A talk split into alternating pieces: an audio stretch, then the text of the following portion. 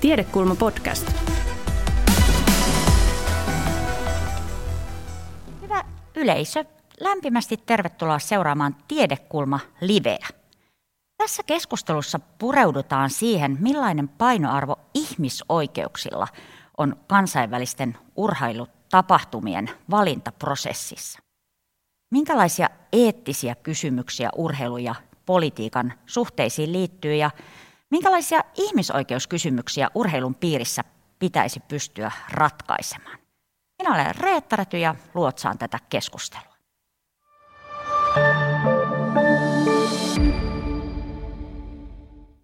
Urheilun epäkohdat nousevat yhä useammin julkiseen keskusteluun. Puhutaan rasismista, syrjinnästä, isojen urheilutapahtumien järjestämisestä maissa, joissa loukataan ihmisoikeuksia. Me mietitään tänään, että mikä rooli urheilijoilla, lajiliitoilla ja vaikkapa Suomen kaltaisella maalla on näissä tilanteissa. Onko oikein, että Katarissa tai Pekingissä vietetään urheilujuhlia, joiden hintana on pakkotyötä, sananvapauden rajoituksia tai tilanne, jossa perheitä häädetään kodeista tai kouluista urheiluspektakkeleiden tieltä. Ihmisoikeuksista urheilussa keskustelevat tänään urheiluoikeuden professori Antti Aine ja Ihmisoikeusliiton pääsihteeri Kaari Mattila. Tervetuloa Tiedekulmaan. Käydään heti tähän alkuun läpi pari ajankohtaista tapausta.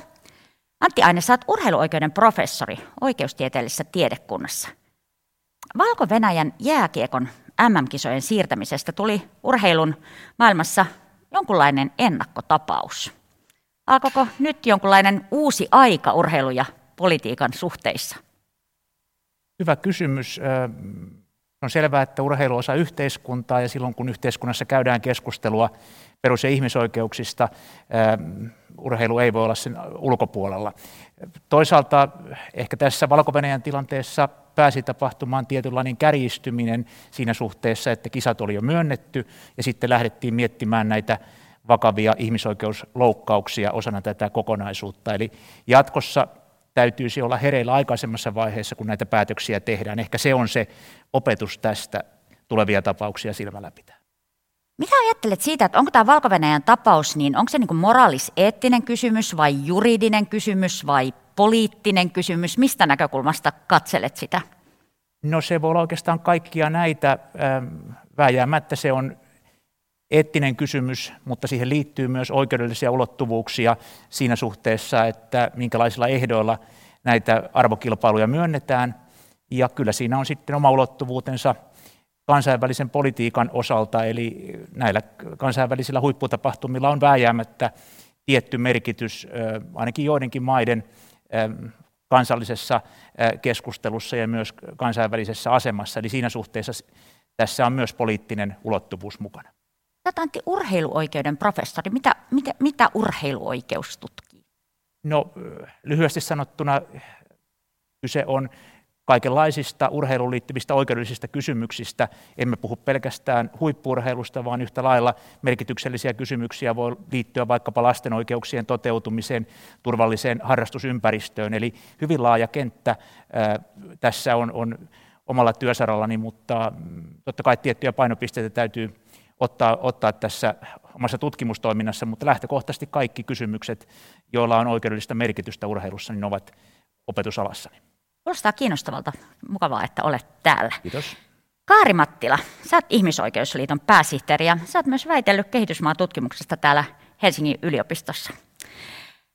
Jalkapallon MM-kisat myönnettiin Katarille jo 2010. Ja nyt tilanne on se, että eri järjestöjen mukaan Katarissa on kuollut tuhansia ulkomaalaisia siirtotyöläisiä. Ja siirtotyöläiset on joutunut työskentelemään orjuutta muistuttavissa tai verrattavissa olosuhteissa. Heiltä on takavarikoitu matkustusasiakirjoja, minimipalkkausta ei ole ja siirtotyöläisiä on kuollut esimerkiksi niin väsymysoireyhtymään. Mitä ajattelet tästä Katarin tilanteesta? No Katarissa on moninaisia vakavia ja räikeitä ihmisoikeusongelmia, eli ei suinkaan vaan tämä työhyväksikäyttö. Siellä on laissa ja, ja käytännössä esimerkiksi sukupuoleen perustuva syrjintä ihan kirjattuna. homoseksuaalisuus kriminalisoitu. Erityisen ongelmallista on se, että siellä ei ole paikallisia ihmisoikeusaktivisteja pääse ääneen, koska sananvapautta on ihan, nyt ihan hiljattain itse asiassa ää, rajat, rajattu entisestään. Ja, tota, ja sitten tietysti kun maan talous pitkälti pyörii siirtotyövoimalla, niin siirtotyövoiman hyväksikäyttö on, on toki laaja, vakava ihmisoikeusongelma kotiapulaisten, rakennustyöläisten ja niin poispäin. Se, mikä tähän jalkapallon MM-kisoihin liittyy, siihen liittyy monta kulmaa, mutta on ehkä erityisesti se, että tässä meillä on nyt tyypillinen esimerkki autoritäärisestä ihmisoikeuksiin räikeästi loukkaavasta maasta, jossa ne niin kuin vakaviin ongelmiin liittyy suoraan kisojen valmisteluihin. Ehkä vielä enemmän kuin jossain muissa paikoissa, ei niin, etteikö muuallakin olisi ollut, mutta että niin kuin tavallaan ihan suoraan se valmistelu itsessään, rakentamiset, stadionien valmistelut ynnä muu on sitten johtanut ihan niin kuin hengenmenetyksiin, kuolemaan ja, ja muihin vakaviin ihmisoikeusloukkauksiin. Just näin. Sä oot Kari itse asiassa ollut Katarissa Paloliiton kanssa. Minkälaisia ajatuksia siltä matkalta heräsi? Mitä näit? Mä itse mun väitöstutkimuksessa nimenomaan Etelä-Asiassa ja vakavaa työhyväksikäyttöä ja, ja siirtotyöläisyyttä, orjuutta muun muassa sivunnut ja tutkinut, niin tota, se oli sillä tavalla tietysti hyvin tyypillinen esimerkki maasta, jossa on täysin sääntelyn ulkopuolella siirtotyövoima. Mutta tota, mitä siellä näkyy, niin siinä oli maa, joka on vauras, pieni maa, joka tavallaan on pyrkii ottamaan kaiken hyödyn irti siitä medianäkyvyydestä ja PR-mahdollisuudesta, jonka Udiksen MM-kisat voisivat tarjota. Mutta sitten on tullut pahasti sen maan näkökulmasta mutkia matkaa, koska kansainvälisen yhteisön toimijat, tietysti ensin kansalaisyhteiskunta, ihmisoikeusjärjestöt niin kuin yleensä aina, mutta vähitellen myöskin hallitukset. Ja sitten sen jälkeen vähitellen FIFAkin on joutunut niin kuin tavallaan sen paineen edessä sitten reagoimaan. Ja tämä on ehkä johtanut tilanteeseen, jossa niin kuin mielenkiintoista kyllä Katar on aidosti ryhtynyt tiettyihin toimiin työlainsäädännön parantamiseksi, mutta ne on hyvin alke, niin kuin alussa, ne on kapeita, ne ei kata koko työvoimaa ja sitten siellä on vakavia muita ihmisoikeusongelmia, mihin viittasin, jotka, joista osa on niin kuin pahentunut. Eli tota, maa kamppailee niin kuin melkoisen tavallaan paineistuksen alla ja haluaisi varmasti ne kisat siellä tietysti nähtiin monenlaista lähtien tämmöisistä niin kuin rakennetuista vähän niin kuin feikki esimerkkiasuntoloista. Ne ei ollut todellisia, sen näki kokemattomampikin ihmisoikeussilmä. Ja tota, ää, myöskin ehkä se, että kirjaimellisesti se kisat rakennetaan Katari Saavikoille. Mä en ole itse ympäristöalan asiantuntija laisinkaan, mutta kyllä siellä heräsi toki sekin, että kyllä tämä hiekalle rakennetaan, kun siellä ei ole sitten semmoista jatkoa niille kisapaikoille, että nyt Katar varmasti yrittää kovasti keksiä, mutta kun siellä ei ole harrastaja- ja liikkujaporukkaa, kun suurin osa maan väestöstä tai maassa asuvasta väestöstä ei ole mitään mahdollisuuksia esimerkiksi päästä katsomaan pelejä nyt eikä kisojen jälkeenkään. Että kyllä mä ihan ilmastonmuutoksen näkökulmasta myöskin pyörittelin päätäni niin suoraan sanottuna ajattelin, että tulisiko tästä sellainen ennakkotapaus, niin kuin, että nämä kisat ei toteutuisi. Mä, tämmöisiä mietteitä oli. No nyt on tullut Minskin lätkäkisat tässä, mutta tota, monenlaista se herätti harjaantuneille työvoiman hyväksikäytön niin kuin tutkijalle. Isoja kisoja viime vuosina ollut Venäjällä, Kiinassa, Brasiliassa ja tuntuu oikeastaan, että joka kerta luetaan vähän samankaltaisia uutisia – väestön pakkosiirtoja, sananvapauden rajoittamista, vähemmistöjen syrjintää.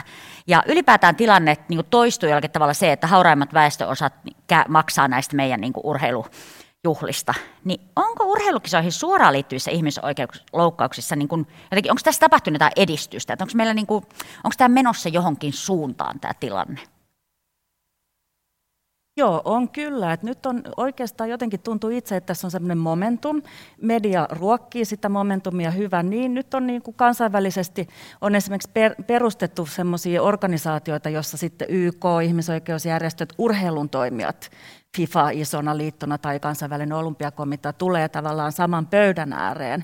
Et tällaista aktivoitumista tapahtuu. Tänään viimeksi kollegat osallistuivat Euroopan neuvoston rasismia ja urheilua ja syrjintää käsittelevään niin kuin kansainväliseen tapahtumaan, jossa mietittiin, että miten valvontaa ja, ja viranomaistoimintaa voisi tehostaa. Että tapahtuu tällä hetkellä. Että ehkä vihdoin mä sanoisin, että urheilu on ollut niin pitkään jollain lailla omillaan, että mä oon vähän ihmetellytkin sitä, että miksi esimerkiksi YK on ikään kuin, ei ole toisaalta tukenut urheilua siinä ihmisoikeusti niin kuin opin jotenkin tarjoamisessa, mutta toisaalta on myös valtiot on jättänyt niin kuin urheilu liikaa ehkä itsekseen toimimaan vähän niin kuin sen oman kehikkonsa piirissä ja sanktioimaan siellä, mutta ei tämmöisessä niin kuin kansainvälisoikeudellisessa ympäristössä.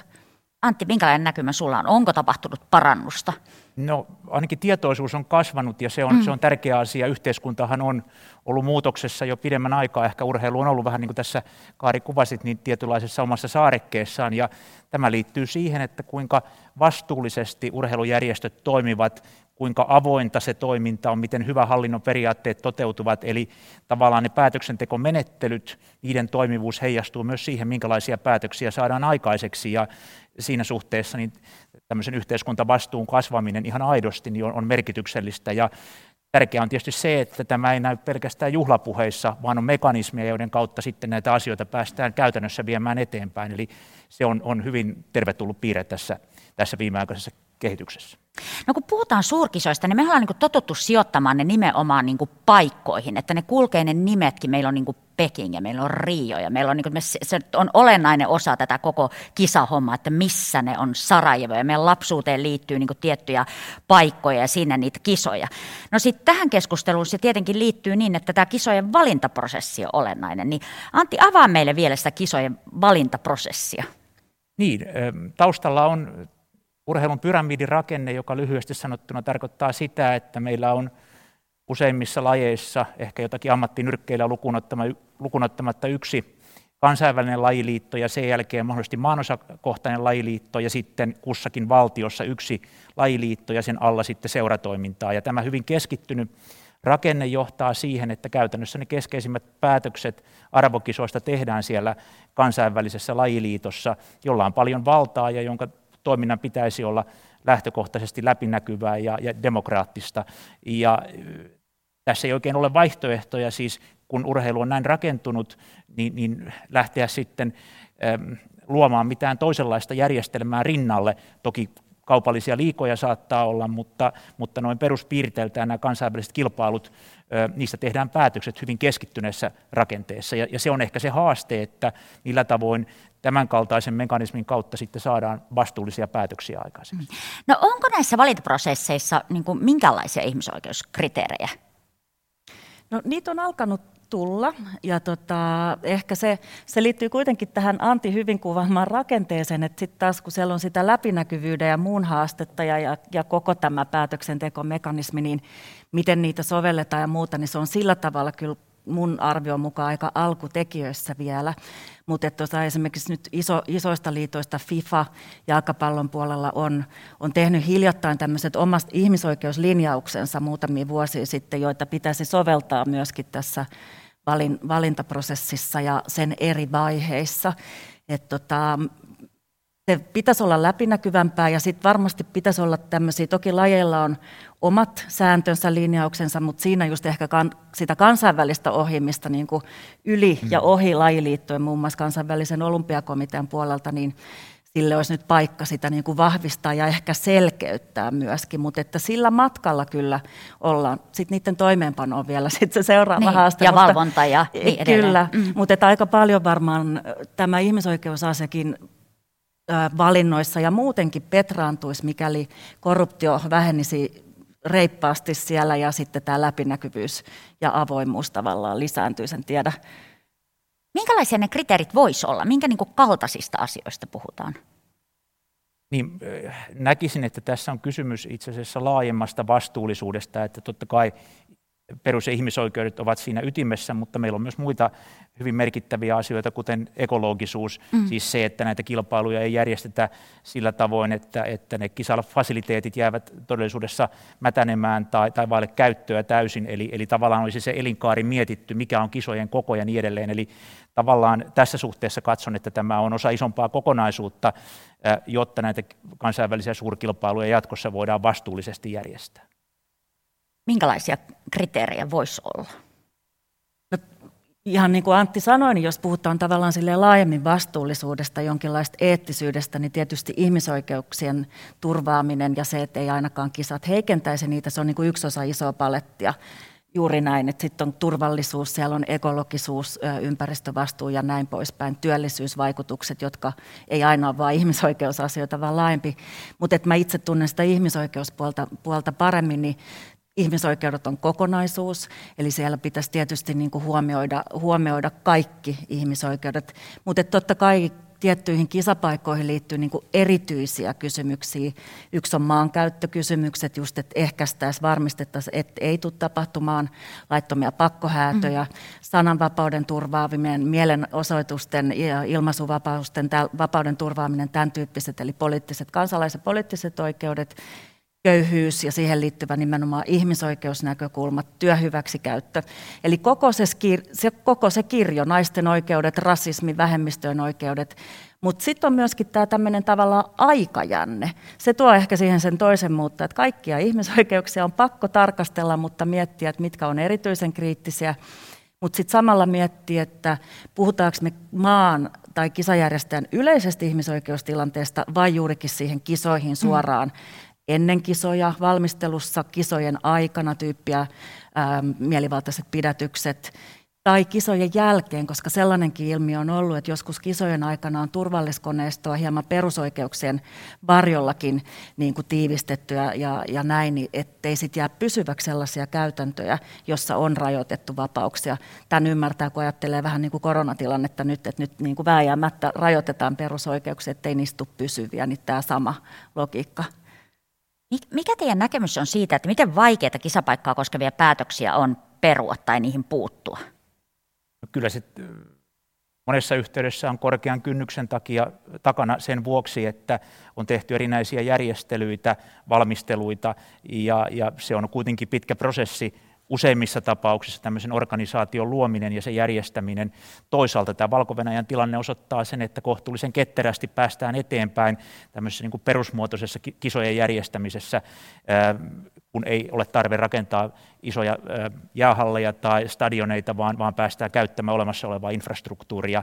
Mutta tietynlaista pitkäjänteisyyttä tähän kaipaisin, suunnitelmallisuutta, mutta totta kai toisinpäin, jos on tarve sitten nopeisiin ketteriin ratkaisuihin, niin, niin sekin tulisi olla tässä työkalupakissa mukana yhtenä osana. Mikä siinä on silloin avainasemassa? Onko se niin kuin taas jälleen kerran juridiikka, julkinen paine, kaupallisuus? Miten, miten tämä logiikka pyörii? Tämä on hyvä kysymys, tämä on vaikea kysymys ja niin kuin voisin kuvitella, että ehkä lähivuodet tarjoaa aika paljon myöskin tutkittavaa niin. materiaalia tässä, että, että tuossa, nyt kun meille tuli tämä Valko-Venäjän jääkiekkokisat, me esimerkiksi ihmisoikeusliitto, jota mä itse edustan on töissä, niin 2014 aivan yhtä lailla ponnekkaasti oltiin aktiivisia ja meidän valko olevat ihmisoikeusjärjestö, niin kuin sisarjärjestöt myöskin, että he, he vastusti silloinkin kisojen myötämistä, mutta silloin ei ollut momentumia. Just Eli niin. tässä on tavallaan sekä urheilun saralla tullut momentum, sitten kohtuullisen pieni laji, mm. jossa ei ole aivan samalla lailla koko globaali kapitalistinen talous niin kuin kietoutunut sinne, mutta toki kuitenkin taloudelliset vinkkelit ja sitten myöskin valko niin kuin äkisti vielä entisestään huonontunut ihmisoikeustilanne, eli tämä akuutisti niin kuin mielivaltaiset pidätykset, kidutus, vangitsemista, joista myöskin YK on raportoinut, että siinä niin kuin yhdistyy monta asiaa, mutta et varmaan urheilu, kun se linkittyy niin kovin vahvasti tavallaan kaupallisiin intresseihin, sponsoreihin, se on sen oloinen, se, niin se menee, mutta sitten myöskin mediaan että tota mediassa, niin kuin esimerkiksi sosiaalisessa mediassa, niin ne osumat ihan, mitä urheilusta tehdään. Just kollega tänään kertoi jonkun luvun, mutta mä siteraisin väärin, niin mä en siteraa, että niin kuin, se on niin valtava se mediahuomio urheilulla verrattuna muihin kenttiin niin, niin varmaan sille pikkasen eri lainalaisuudet kuin ehkä sit muissa tämmöisissä, että mitä ihmisoikeudet jollain muulla sektorilla, median lainalaisuudet, valtakysymykset. Sitten joskus se vaan se sellainen kansalaisten oikeasti sopiva oikean momentumin hyväksikäyttäminen. Ja sitten myöskin se valtioiden työ, joka tapahtuu usein kulisseissa, sitä varmasti tapahtuu Valko-Venäjän osalta, se on selvää, mutta et muissakin kysymyksissä. Niin kuin sanoit, niin tässä varmasti riittää perattavaa, että mitä siinä, mistä, se, mm. mistä kaikesta se momentum ikään kuin syntyi. Kerrataan vielä peruskysymys. Jotenkin kaikissa maissa loukataan ihmisoikeuksia, niin missä sen rajan niin pitäisi mennä ja kuka sitä voi valvoa? Se on tietysti monitahoinen kysymys. Itse ajattelisin niin, että tämän tyyppiset perusvaatimukset yhteiskunnan demokraattisuudelle, ihmisoikeuksille tulisi olla olemassa silloin, kun näitä kilpailuja myönnetään. Ja se on ehkä sitten myös jollakin tavalla tämmöiseen yhteiskunnalliseen keskusteluun liittyvä kysymys, että mihinkä se raja asettuu. Tässä valko tapauksessa oli tietysti mielenkiintoista se, että, että valtiot, EU-valtiot olivat aktiivisia, urheiluministerit siellä ja ymmärtääkseni myös Suomella oli tärkeä rooli tämän prosessin avaamisessa. Ja toisaalta, niin kuin viitattiin keskustelussa, niin yritykset ovat entistä tarkempia omasta julkisesta kuvastaan ja, ja yhteiskuntavastuu on, on siellä esillä. Eli, eli näen, että se paine ohjautuu myös tätä kautta. Nyt vain kaksi niin kuin keskeistä kanavaa, mutta mainitakseni en, en sano, että tämä olisi tyhjentävä määritelmä, mutta, mutta ainakin tästä suunnasta niitä impulseja pitäisi tulla ja sitten keskustelun kautta päästään eteenpäin, mutta se perustaso, sen täytyy olla kunnossa. Mä täydennän tietysti tärkeän, tärkeän porukan, se on urheilijat. Mm. Eli tavallaan mä luulen, että se momentum, mikä nyt tapahtuu, että on niin kuin tullut paljon enemmän kuin joskus aikaisemmin urheilijoita, jotka haluaa sanoa, että hetkinen, että meille ihmisoikeudet on tärkeitä, meille ilmastonmuutos on tärkeä kysymys. Me halutaan sanoa jotain. Ne ei ehkä välttämättä aina ole niin asiantuntijoita eikä tietenkään tarvikkaa olla, mutta urheilijatkin etsii tietoa Tämän sanottoni niin kunnia niille urheilijoille, jotka on jo sata vuotta toimineet niin. näin erilaisissa olympiakisoissa ja muissa tapahtumissa rasismia vastaan, sananvapauden puolesta ja, ja muuta, mutta tota, nyt niin kuin urheilijoille tietysti some, mutta myöskin media huomioi erilaiset tilanteet on tarjonnut uutta areenaa. Ja on myös niitä urheilulajiliittoja, joilla on sitä niin kuin ikään kuin kriittistä massaa, että he, he rupeavat itse nousemaan vaatimaan ja näin, että tästä niin kuin aina kun ihmisoikeuskysymyksistä puhutaan, niin kun momentum tulee, niin se tulee tosi monelta puolelta ja se on tultava myös asianomaisilta, eli urheilun sisältä. Kiitos. Mä oon puhuttu nyt tästä kisojen valintaprosessista ja yksi kysymys on tietenkin se, että minkälainen propaganda-arvo näillä kisoilla sitten on vaikkapa autoritaariselle maalle. Ja me otetaan tässä vaiheessa tänne studioon vieras Zoomin kautta, nimittäin Aleksanteri-instituutin johtaja Markku Kangaspuro Helsingin yliopistosta. Tervetuloa Tiedekulma Liveen, Markku. No kiitos. Markku, arvioi meille sitä, että millainen propaganda-arvo kansainvälisillä urheilukilpailuilla on vaikkapa Venäjälle. Mitä Venäjä hyötyy isoista kisoista? Se hyötyy varmaan monella tasolla siitä, tai niitä hyötyjiä löytyy monella tasolla. Se on totta kai isot arvokisat, kuten Sotsin olympialaiset, Fudiksen kisat, ne oli sellainen muuten paljon kansainvälisesti arvostetulle, arvostelulle ja, ja osittain tietysti myöskin nyt eristetylle valtiolle niin prestiisikysymys, jolla pyrittiin sekä omille kansalaisille että myöskin kansainväliselle yleisölle osoittamaan että Venäjä kuuluu kansainväliseen yhteisöön, se kykenee järjestämään tällaiset mahtitapahtumat. Ja toki jalkapallokisat oli esimerkiksi, ne näyttäytyivät osanottajien silmissä, valtaosan osanottajien silmissä myöskin hyvin järjestetyiltä ja miellyttäviltä. Poliisi oli saanut ohjeet kohdella ihmisiä toisella tavalla kuin niitä kohdellaan nyt tällä hetkellä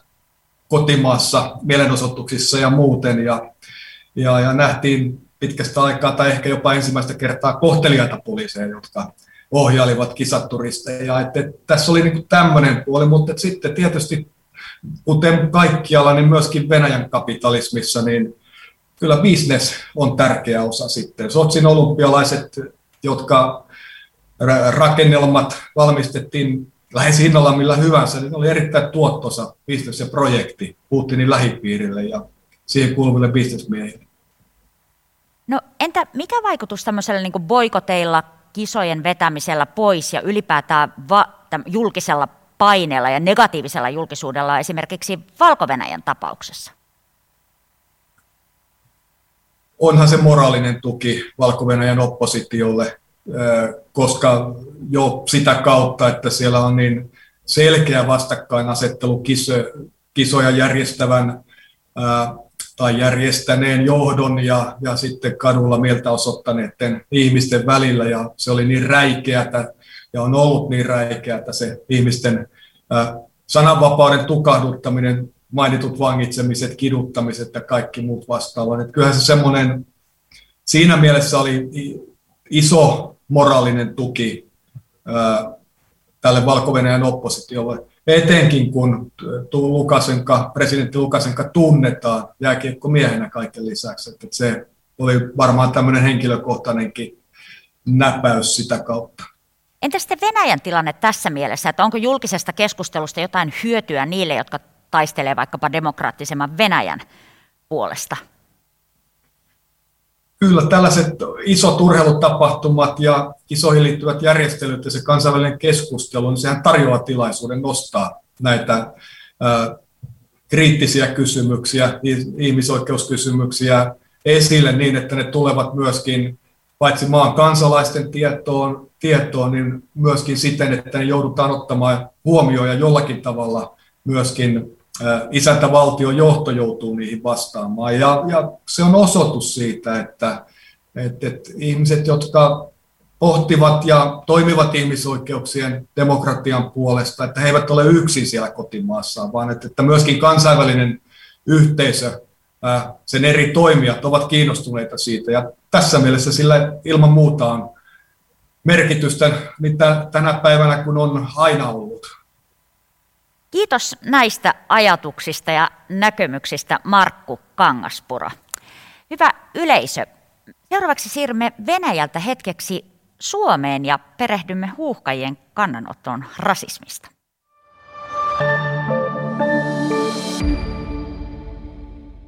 Millainen painoarvo ihmisoikeuksilla on urheilussa?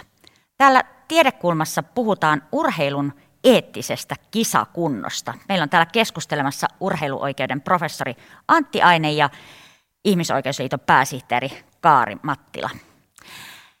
Huuhkajat julkaisi maaliskuussa kannanoton. Luen siitä nyt pari otetta. Siteraan. Haaveemme on pelata MM-lopputurnauksessa, mutta on selvää, että jo aikaa sitten tehtyjen päätöksen vuoksi kisat pelataan valitettavasti maassa, jossa ihmisoikeuksia ei julkisuudessa olevien tietojen mukaan kunnioiteta niin kuin niitä pitäisi kunnioittaa. Ihmisoikeudet eivät ole politiikkaa, ne ovat itseisarvo. Ja luen vielä toisen otteen, siteraan. Näkyvän kannanottomme teimme jo toisen äärimmäisen ikävän asian tuomitsemiseksi. Täydellinen ei rasismille sen kaikissa muodoissa. Yksi meistä joutui rasistisen hyökkäyksen kohteeksi niin pelikentällä kuin sosiaalisessa mediassa. Me seisoimme ja seisomme Glenin rinnalla. Niin kuin seisomme myös ihmisoikeuksien takana monen muun eurooppalaisen maajoukkueen rinnalla. Molemmat ovat meille äärimmäisen tärkeitä asioita. Siteraus loppuu. No, tässä on useampikin kulma ihmisoikeusnäkökulmasta. Kysyn Kaari nyt sinulta ensin. Ensinnäkin, onko urheilijoiden vastuulla miettiä, missä kisoja järjestetään ja pitäisikö niihin osallistua? Ei, se on niiden vastuulla miettiä, joilla siitä on niin kuin se valta olla päättämässä. Ja Antti tuossa aiemmin viittasi siihen, niin kuin, että nämä on pitkiä prosesseja, että ne, sitä viisautta tarvitaan niin kuin kauan ennen, niin kuin, kun ne kisat sit lopulta tapahtuu. Mutta että urheilijalla on mahdollisuus olla sanomassa siitä mielipiteensä. Ja, ja, ja tässä tullaan tähän sananvapauteen, että ehkä on ollut semmoista niin kuin pelkoa sanomisista. Tätä me ollaan kuultu urheilijoilta ja Suomessakin nyt en puhu mistään yksittäisestä kisasta, vaan noin niin kuin yleensä. Ja tota, ehkä tuolla urheilussa on enemmänkin mietitty siis myös kansainvälisissä kisoissa sitten, että oliko nyt joku ilmaus väärin. Eli sitä on lähdetty mm. perinteisesti siitä, että sanoiko joku liikaa, kun oli maalannut kyntensä sateenkaariväreillä Venäjällä tai, tai tota, tehtiin polvistuminen tai rasismia vastaan näkyvä kannanotto. Että se on niin pikkasen nurinkurinen ihmisoikeuksien kannalta, että sananvapaus on ja ilmaisuvapaus pitää olla laaja. Mutta, tota, mutta et, niin kuin urheilijan vastuulla se, ne valinnat ei ole. Heidän pitää saada keskittyä kisaamaan heidän siihen ammattiinsa, mutta he voi sanoa siitä mielipiteitään. Olen tästä lähtökohdasta hyvin pitkälle samaa mieltä.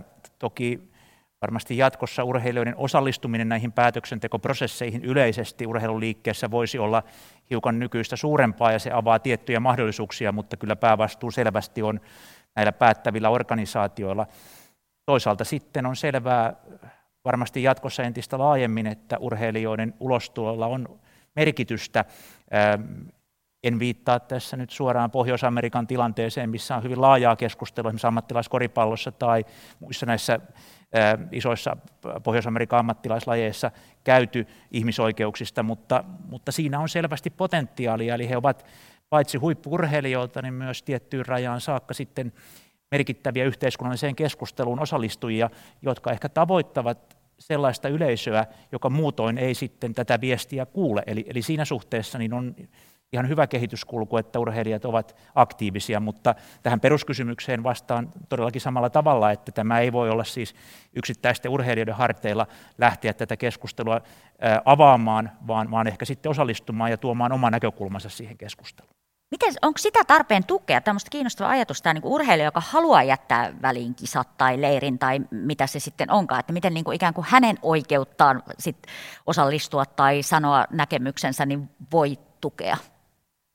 Niin, uskoisin, että tässä valtaosa urheilutoimijoista on siinä suhteessa vastuullisia, että jos tällainen ikään kuin oman tunnon kysymys tulee vastaan, niin siitä ei seuraa mitään sanktioita, kunhan se on perusteltu toimenpide, siis ei täysin mielivaltainen, vaan siinä on, on, on asialliset argumentit taustalla, ja se, se liittyy tietysti myös sitten vaikkapa urheilijasopimusten tulkintaan maajoukkueessa ja niin edelleen. Nämä olisivat kysymyksiä, joiden läpikäynti etukäteen olisi näiden edustusurheilijoiden osalta varsin suotavaa, eli ikään kuin ne pelisäännöt ja ne puitteet olisi määritelty, ei tietenkään niin, että missä tilanteessa voi sen kantansa ilmaista tai kieltäytyä, mutta se, että se mekanismi, millä tavoin toimitaan, niin se olisi myös urheilijoille tuttu. Se, se varmasti edistäisi ennakoitavuutta tässä, eli, eli ei hypättäisi ikään kuin täysin tuntemattomaan siinä, vaan, vaan urheilija tietäisi, että, että minkälaiset puitteet keskustelulle ovat, ja sitten hän tekee niissä puitteissa oman ratkaisunsa. No, kollegoillani, olen toimittaja, niin on nykyäänkin tapana kysyä urheilijoilta myös vaikkapa valko ihmisoikeustilanteesta. Onko se, mitä mä sanon, onko se tarpeen, pitääkö urheilijan pysyä kärryillä maailmanmenosta mihin pisteeseen asti? No tota, ensinnäkin minulla tuli yksi ajatus tässä, kun me puhutaan, että urheilijat ja sitten on ne lajiliitot ja päättävät, niin itse asiassa se täytyy sanoa se, mitä itse urheilua on seurannut monesta roolista ammatillisesti, mutta myöskin perhepiiristä ja näin, niin useimmat valtaa käyttävät urheilun mm. piirissä, hehän on itsekin entisiä urheilijoita. Et se, se on semmoinen ehkä tärkeä havainto, että, että sitä ei voi ihan täysin niin kuin unohtaa ja, ja, ja se on hyvä mahdollisuus myös, eli ne, jotka nyt urheilee ja haluaa aktivoitua ja hyvässä, hyvässä tapauksessa saavat lajiliitoitaan kenties tukea, niin siellähän on tulevia urheilun johtaja, päävalmentaja, sitä sun tätä, että tämä on sille erilainen sektori kuin ehkä jotkut muut. Mutta tota, hei, nyt mä sain oivalluksen, joten mä unohdin sun kysymyksen. Ei, mä, mä ajattelin sitä, että kun kysytään urheilijoilta vaikkapa nyt jonkun maan äh, ihmisoikeustilanteesta, niin, no niin, niin onko se niin kuin, että onko meidän syytä olettaa, että täytyy pysyä niin kuin huippuurheilija, vaikka täytyy pysyä kärryillä maailmantilanteesta mihin pisteeseen asti? Kyllä. Eli jos olet jonkun kansainvälisen liiton johtaja tai vaikka jonkun paikallisen yhden maan lajiliiton johtaja tai jonkun kattojärjestön, niin aika hyvinkin pitäisi olla kärryllä. Mutta ei tarvi olla tietenkään ihmisoikeustilanteen asiantuntija, mutta se on siellä se viisaus, niin kuin muissakin asioissa, että silloin pitäisi kysyä tavallaan tunnistaa ne kohdat, missä pitää kysyä neuvoa mm. Venäjän tilanteesta Kangaspuron Markulta mm. tai, tai jostain muusta minulta tai sinulta tai, tai siltä liudalta tutkijoita ulkoministeriöltä ei varmaan hirveästi kysytä, voisi kysyä enemmänkin. Eli on niitä asiantuntijatahoja, joista, et ne, joilla valtaa pitää tunnistaa, että milloin kysyy muilta, mutta tota, urheilijoilta mä ehkä välillä ajattelen, että mediakin voisi siirtyä pikkasen eteenpäin siinä, että ei nyt välttämättä kysytä valko ihmisoikeustilanteesta joltain entiseltä valmentajalta tai alan staralta saa kysyä, mutta sitten pitäisi kyllä kysyä myöskin toki niiltä, jotka oikeasti tuntee sen ihmisoikeustilanteen. Ja siinä mä erityisesti katsoisin kunkin maan kansan, kansallisiin niin kuin ihmisoikeuspuolustajien suuntaan. He tietää, mikä se ihmisoikeustilanne on paljon paremmin. Joissain maissa kuitenkaan tällaista ei ole. Esimerkiksi Katar on tyypillinen että paikalliset ää, ihmisoikeusaktivistit on pitkälti vaiennettu, että siellä ei voi kysyä, mutta silloin pitää kysyä tietysti kansainvälisiltä tahoilta. Enenevästi tätä tehdäänkin. Tämä onkin itse asiassa kiinnostava, tai Kaari, onko niin kuin kaikkiin maihin teillä esimerkiksi jotenkin yhteystä, te voitte ohjata, ohjata ikään kuin paikalliselle ihmisoikeusaktiviselle aktiivi, mm, tai yhteisölle? No me, eh, meillä on, koska kun me ollaan niin kuin Suomessa tämmöinen suomalainen ihmisoikeusjärjestö, niin me kuulutaan sellaiseen International Federation – for Human Rights, jonka jäseni on miltei jokaisesta maailmanmaasta. Ei ihan kaikista, mutta useimmista kyllä. Ja valko esimerkiksi, joka tässä mainittiin, niin meidän sisarjärjestö on maan tunnettu ja vaikutusvaltaisin ihmisoikeusjärjestö Viasna, jonka työntekijöitä parhaillaankin on vankilassa tuolla Minskissä. Mutta monessa muussakin maassa kyllä on, että joissain maissa he ei vaan pysty toimimaan. Et esimerkiksi Kiinassa meidän tavallaan Kiinan tilannetta seuraavat sisarjärjestöt on sitten niin kuin Hongkongista käsin. Niin just. Joo, eli Pohditaan hetki sitä, että minkälaiset voimat on ikään kuin ratkaisevassa roolissa ihmisoikeuksien käsittelemisessä urheilun piirissä. Että mitkä rakenteet on syypäitä siihen, että me ei voida nyt tässä julistaa, että ihmisoikeusloukkaukset täytyy nyt lopettaa ja sillä, sillä selvä. Niin kuvatkaa vähän näitä, näitä voimia, jotka tässä urheilun piirissä on, mitä me ollaan tässä keskustelun myötä käytykin läpi. Täällä on tullut kansainvälisten urheiluliittojen perinteitä ja valtapelejä ja urheilijoiden ja urheiluliittojen välistä suhdetta ja sitten tietenkin tämä läpäisevä kapitalistinen järjestelmä ja kaupallisuus ja sitten toisaalta vaikka kansalaisyhteiskunta ja näiden kaikki ristileikkaukset, niin mä tiedän, että kysymys on iso, mutta hahmotellaan vielä vähän sitä, minkälaiset voimat on ratkaisevia urheilukentällä? Niin, perinteisestihän se fokus on ollut siinä kilpailutapahtumassa, ottelutapahtumassa ja tämä on tietysti jo usean usean vuosikymmenen aikana ollut muutoksessa, mutta kyllä se jollakin tavalla tietysti näyttäytyy siinä suhteessa, että, että ajatellaan, että urheilussa on tietty ydin, joka nivoutuu kilpailutoimintaan ja kun ne asiat ovat kunnossa, niin se riittää ja, ja siltä pohjalta mennään eteenpäin. En siis ollenkaan väitä tässä sitä, että se olisi vallitseva käsitys, mutta ehkä joitakin jäänteitä tämän tyyppisestä ajattelusta on, on mukana. Sitten tässä viitattiin tähän kaupalliseen puoleen, se on monessa lajissa varsin merkittävä asia, mutta niin kuin keskustelu aikaisemmassa vaiheessa todettiin, niin se voi olla myös muutoksessa, eli mm. yritykset ovat entistä tarkempia ää, niistä yhteistyökumppaneistaan, joiden kanssa sitten tehdään pitkäaikaisia sopimuksia, ja siinä suhteessa niin se voi olla myöskin tietynlainen ää, kehityksen muuttaja, en sano yksin, mutta yksi tekijä, joka johtaa siihen, että ää, urheilujärjestöissä ollaan aikaisempaa tarkempia näissä asioissa. Ää, kuten kysymyskin kertoo, niin tämä ei todellakaan ole sellainen teema, josta voisi sanoa, että se on yksi asia, mutta viittaan ehkä tämän tyyppisiin tietynlaisiin traditioihin ja siihen kaupallisuuteen lähtöpisteessä, mutta, mutta paljon on tapahtunut ja, ja kyllä se suunta varmasti on entistä voimakkaammin niin, että, että tämä on kokonaisharkintaa, jossa se kilpailullinen aspekti, ne kilpailulliset olosuhteet ovat vain yksi tekijä ja sitten arvotetaan monia muita asioita, kun näitä päätöksiä tehdään, vai kuinka Kaari tämän asian näet omalta kannaltasi?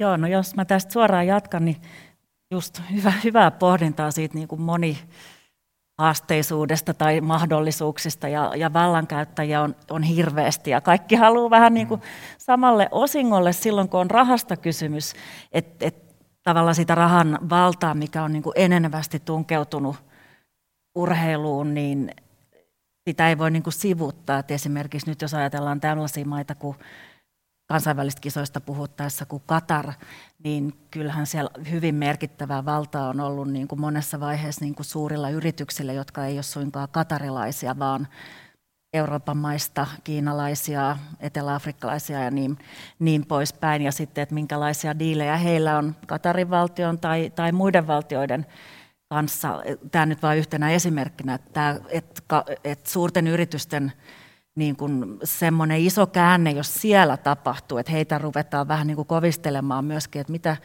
mitäs niin kuin urheilussa oikein te rakennatte missäkin kisapaikassa, niin siinä voi olla aikamoinen muutosagentuurin mahdollisuus, jopa paljon enemmän kuin ehkä niin kuin yrityksiä valvovassa, niin kuin valvovissa pyrkimyksissä joillain muilla sektorilla. Mutta tota, toisekseen sitten ehkä ehkä se tota, jotenkin valtioilla saisi olla, kun puhutaan näistä, että kenellä on voimaa ja valta, niin mä ehkä itse tosiaan palaan tuohon aiempaan, että kun urheilu on, urheilu on pikkasen liikaa mielestäni saanut, niin kuin, saanut ja joutunut säätelemään itseään. Ja tämä sekä Suomessa että sitten kansainvälisesti, niin ehkä toivoisinkin sellaista pientä valtiojohdatusta ja johtamista ja puuttumistakin niin kuin enemmän sekä, sekä valvomaan että tukemaan näin julkista painetta ja tavallaan tässä nähdään niin kuin mahiksiakin siinä kaupallisen puolen jutussa ja sitten niin kuin julkinen sääntely myöskin. Tota, tämmöinen asia, mistä mä haluaisin lyhykäisesti puhua, on se, että kun erityisesti olympialaisiin on liitetty tai ainakin halutaan liitty, liittää tämä ajatus rauhasta ja jotenkin kansainvälistä yhteistyöstä ja muusta. Ja nyt minua kiinnostaa, että onko se niinku ihan silkkaa sanahelinää ja tulen loimua vai onko meillä jotakin jotenkin tapauksia, että onko yksikään kisa missään onnistunut edistämään rauhaa tai demokratiaa tai kansojen välistä yhteisyyttä niin, täytyisi varmaan mennä pitkään olympiahistoriaan, mutta kyllä näen asian niin, että meillä voi olla erilaisia yhteiskuntajärjestyksiä, erilaisia ihmisiä samoissa kisoissa mukana, niin on siinä tietty potentiaali olemassa ja sellainen potentiaali, joka ei ole syntynyt vain vaikka 1980-luvulla, vaan se on paljon pidempi tämä kehityskulku, ja siinä on myös mahdollisuuksia jatkossa viedä sitä eteenpäin, minkälaisen merkityksen näille perustaville arvoille, jotka koko olympialiikkeen taustalla ovat, minkälainen merkitys niille annetaan jatkossa. Siitä tarvitaan keskustelua eri foorumeilla, mukaan lukien urheilijat, urheilujärjestöt, yhteistyökumppanit ja valtiot, mutta, mutta kyllä siinä potentiaalia on Tämä mittaamiskysymys on siinä mielessä tietysti hiukan hankala, että kyllähän kansainvälinen politiikka on sitten jollakin tavoin ollut mukana näissä päätöksissä. On poikotoitu tiettyjä kisoja 1980-luvulla, mutta uskon, että tästä on menty ehkä askel eteenpäin, eli, eli, tai toivoakseni näin, että jatkossa se fokus ei olisi yksittäisten supervaltojen välisissä suhteissa, vaan ehkä tämmöisissä sisällöllisissä kysymyksissä siitä, että kuinka sitten yksilöt voivat toteuttaa omia oikeuksiaan erilaisissa yhteiskunnissa.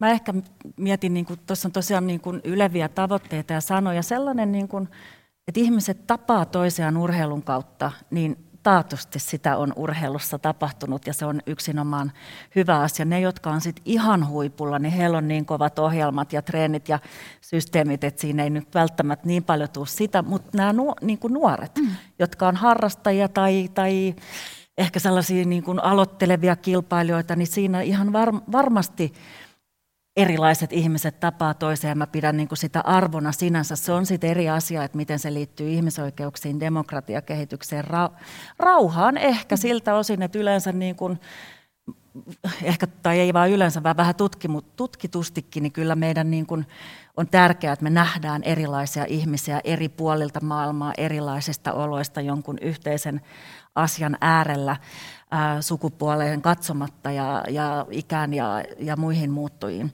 Mutta tota, se, kun kysyit, että onko mikään kisa onnistunut niin kun edistää näitä yleviä asioita, niin ihmisoikeuksien osalta niin tuore, tuoreet tutkimukset nyt, jotka on niin kasannut tätä historiaa, niin on sillä tavalla kyllä pikkasen raadollisia, että sieltä käy kyllä ilmi, että nämä kisat ylevistä puheista huolimatta, että nyt sitten Kiinan ihmisoikeustilanne tai Brasilian tai Yhdysvaltain tai jonkun muun maan, jossa isot kisat on järjestetty niin kuin kisojen ansiosta paranisi, niin se on yksinkertaisesti virheellinen väite, että näin ei ole tapahtunut. Että päinvastoin, että kisojen aikana on ollut ihmisoikeusongelmat on lisääntynyt ja jopa sit kasvanut sen jälkeen. Yhtenä poikkeuksena me voidaan, voidaan varmaankin pitää ähm, Soulin olympiakisoja. Ei kuitenkaan niin, että niin kuin se urheiluprojekti olisi sinänsä aiheuttanut tätä Etelä-Korean demokraattimuskehitystä, mutta tutkimusten mukaan se niin kuin tuki sitä, se siivitti sitä. Se ei saanut sitä aikaan, niin kuin vähän virheellisesti joskus on sanottu, mutta se näyttää niin kuin osaltaan puhaltaneen siihen niin kuin tavallaan lisätulta, että vallanpitäjänä oli pakko, kun ne halusi ne olympiakisat ja halusi, niin kuin, että ne viedään maaliin, niin myöskin tästä syystä tehdä tiettyjä oikeusvaltiokehitykseen liittyviä niin kuin parannuksia. Pieni tulen leimahdus siellä. Hyvä yleisö, me puhutaan vielä lopuksi siitä, että kenen vastuulla on se, että ihmisoikeudet huomioitaisiin urheilussa nykyistä paremmin.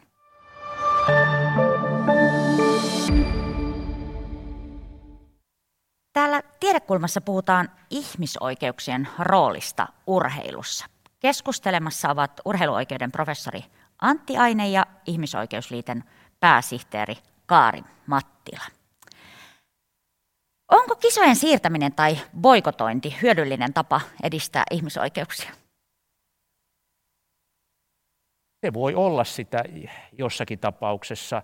Totta kai ähm, tilanteet voivat poiketa toisistaan, mutta ainakin tämmöisissä hyvin räikeissä tapauksissa niin se, että on jonkinlainen reagointimahdollisuus, niin, niin kyllä se kiinnittää julkista huomiota tietyn valtion ihmisoikeustilanteeseen, demokratian tilaan, mutta totta kai nämä kehityskulut varmasti eri valtioissa ovat hyvin monisyisiä, eli, eli ehkä urheilulla ei ole sitä yksinomaista vaikutusmahdollisuutta, mutta osana sitä kokonaisuutta, niin, niin äärimmäisissä tilanteissa tämä voi painetta lisätä. Joo, just näin. Mä yhdyn tähän pohdintaan ja tota, mä ajattelisin ehkä, että silloin, että se mikä siinä on ehkä julkisessa keskustelussa tähän asti puuttunut, kun on ehkä se poikotoidakko vaiko eikö, ja tämä on hyvin samanlaista kuin yritysten tuotteista aikana, että pitäisikö boikotoida yritystä Y tai X, ja se ei ole turhaa keskustelua, mutta sitä pitää pikkasen laajentaa ja syventää, niin esimerkiksi nyt joku, joku maa, jolle on myönnetty kisat, jossa on niin kuin vakavia ihmisoikeusloukkauksia, ja ne on nostettu julkisuuteen, raportoitu, niin jos siellä on esimerkiksi näin, että vaikka YK on tai kansainvälisen lajiliiton tai, tai olympiakomitean kanssa on aloitettu jonkinlainen prosessi, jossa tämä valtio, tämä järjestäjä, lupaa tehdä tiettyjä parannuksia ihmisoikeuksiin. Mä ajattelisin, että se on aika tärkeä juttu. Se pitäisi avata, onko näin tapahtunut, onko lähimainkaan niin tapahtunut. Ja jos ei ole, niin silloin varmaan se kansainvälisen yhteisön sekä valtioiden että sit urheiluliittojen pitäisi niin kuin ottaa lusikka käteen. Ja tämä on ehkä se, mitä kaipaisin siihen keskusteluun. Että toki kansalaispaineella ja urheiluiden paineella on tärkeä oma paikkansa, mutta jos me halutaan saada tätä niin kuin toimintaa aidosti ihmisoikeuskehikon sisällä, niin tämän tyyppistä mekanismia ehkä näkisin sinne vahvistettavan. No, mediahuomio ja yleisen kiinnostus luonnollisestikin on usein isoissa kisoissa, ja mekin ollaan mainittu tässä näitä niin olympialaisia Fudiksen MM-kisoja ja näin. No mitä te ajattelette siinä, että meillä on tietenkin myös valtava lajikirjo ja valtavasti myös vaikkapa sitten pienempiä maita, niin ihmisoikeudet ei tietenkään ole riippuvaisia kisojen koosta tai lajista tai muusta, niin miten ihmisoikeudet voitaisiin huomioida tai huomioidaan pienemmissä lajeissa tai paikoissa? Kyllä se peruspäätöksentekomekanismi kansainvälisissä lajiliitoissa – on lähtökohdiltaan samanlainen, olkoonkin, että näissä isoissa kisoissa niiden osalta voi olla enemmän paineita, mutta, mutta se mekanismi on sen kaltainen, niin kuin tässä on aiemmin kuvattu. Eli näen kyllä, että myös siellä on potentiaalia yhteisesti keskustelemalla ja vaatimuksia isä, isännille tai emännille asettamalla, niin, niin päästä eteenpäin. Eli ei pelkästään se kisan koko ratkaise, vaan, vaan jossakin valtiossa yksittäisellä lajilla voi olla hyvin huomattava merkitys, vaikka me puhu jalkapallosta tai, tai, tai jääkiekosta, lentopallosta, näistä kaikista isoimmista lajeista. Eli, eli sitä potentiaalia voi olla myös pienissä lajeissa, ja samankaltaisten mekanismien kautta on mahdollista päästä eteenpäin.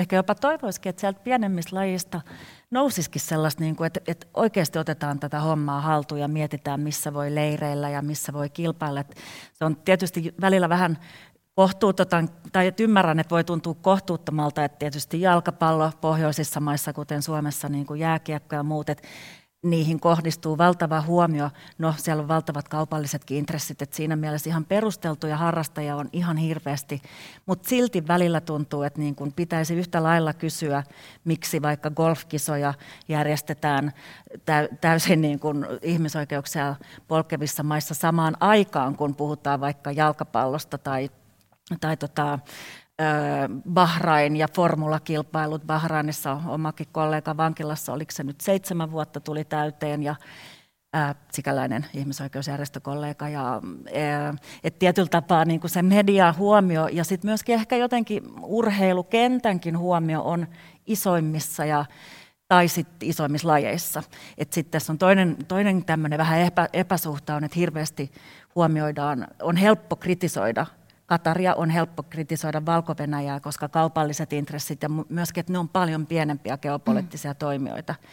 Ei, ei kumpikaan näistä pieniä, heillä on merkittävää valtaa ja kulisseissa myös, mutta tota, joka tapauksessa on paljon helpompi lähteä siihen niin kuin paineeseen kuin Venäjää, Kiinaa ja näin vastaan. Mutta mä uskon, että tässäkin tapahtuu just nyt aika rytinällä muutosta, että Kiinasta on aloitettu iso keskustelu vaikka Pohjois-Amerikassa ja näin päin pois. Ajatteletko, Kari, että valko oli helpompi vetää kisat pois kuin, kuin jostain muualta, koska suhteellisen pieni maa ja globaalisti pieni laji? Näin mä uskoisin, näin mä arvioisin. Mihin, voisiko urheilua verrata, viittasit tuossa vähän vaikka Kiinaan, niin, niin voiko, mihin, voiko urheilua verrata niin kuin bisnekseen tai turismiin, tai onko hyvä idea tehdä kauppaa maan tai tahon X kanssa, tai, tai lähteä matkustamaan?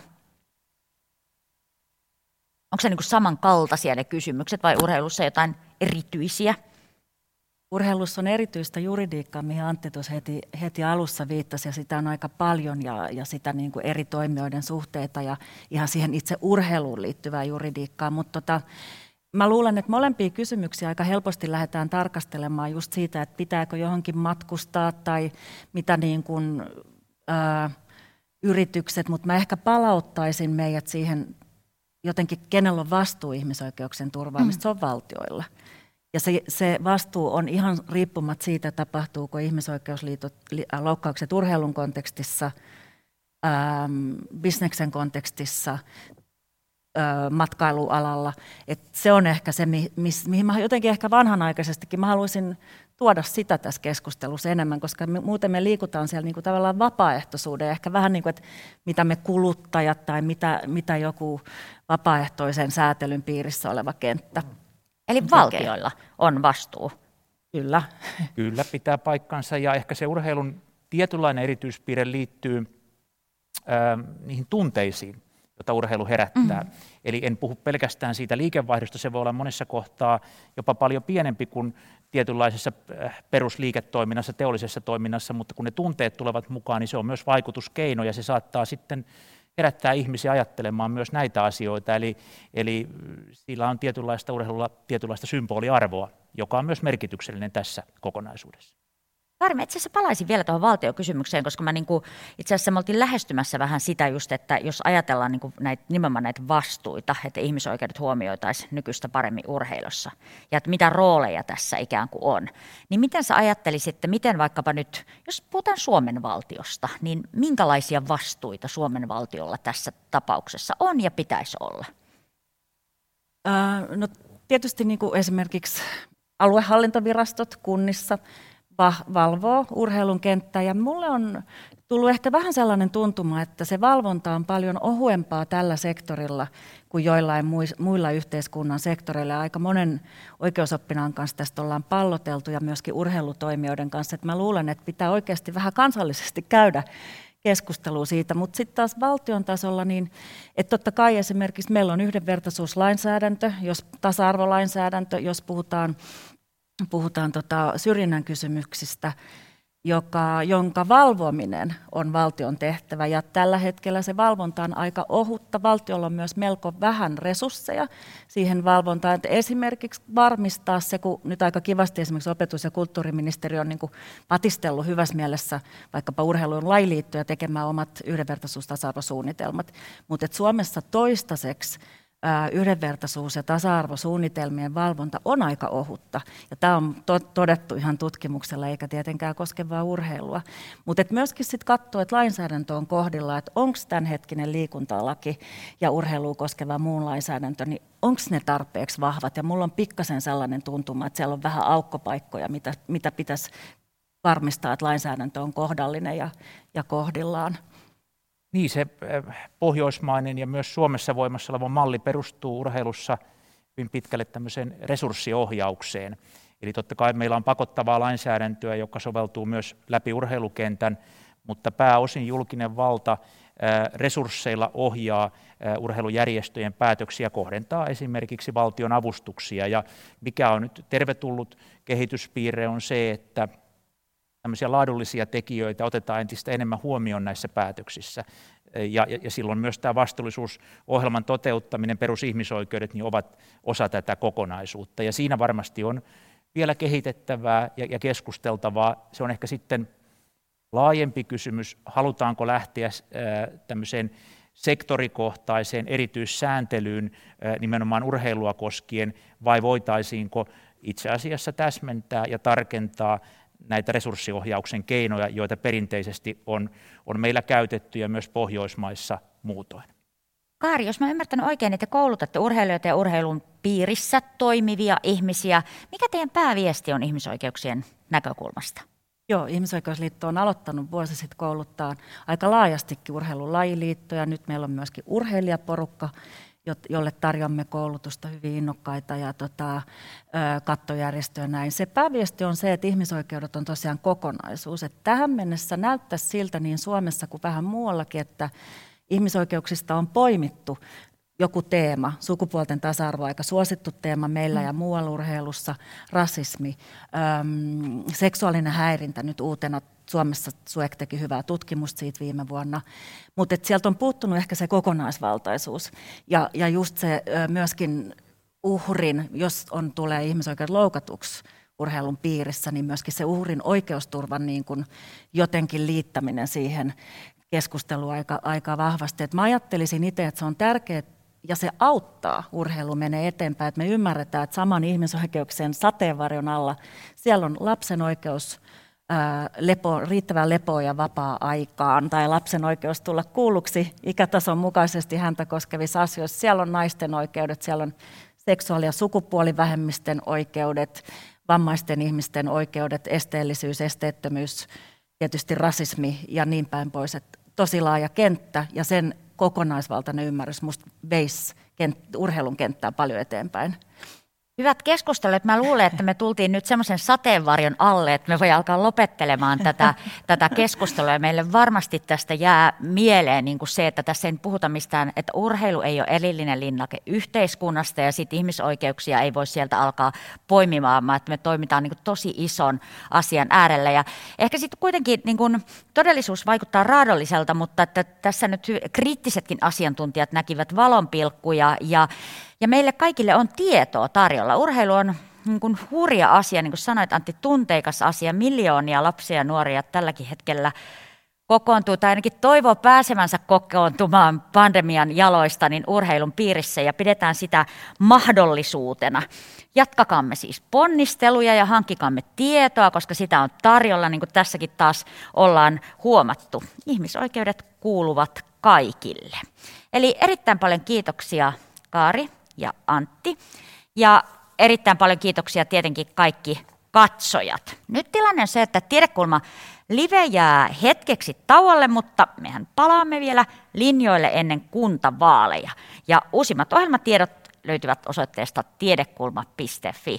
Nyt oikein mukavaa kevättä kaikille, pidetään toisistamme huolta.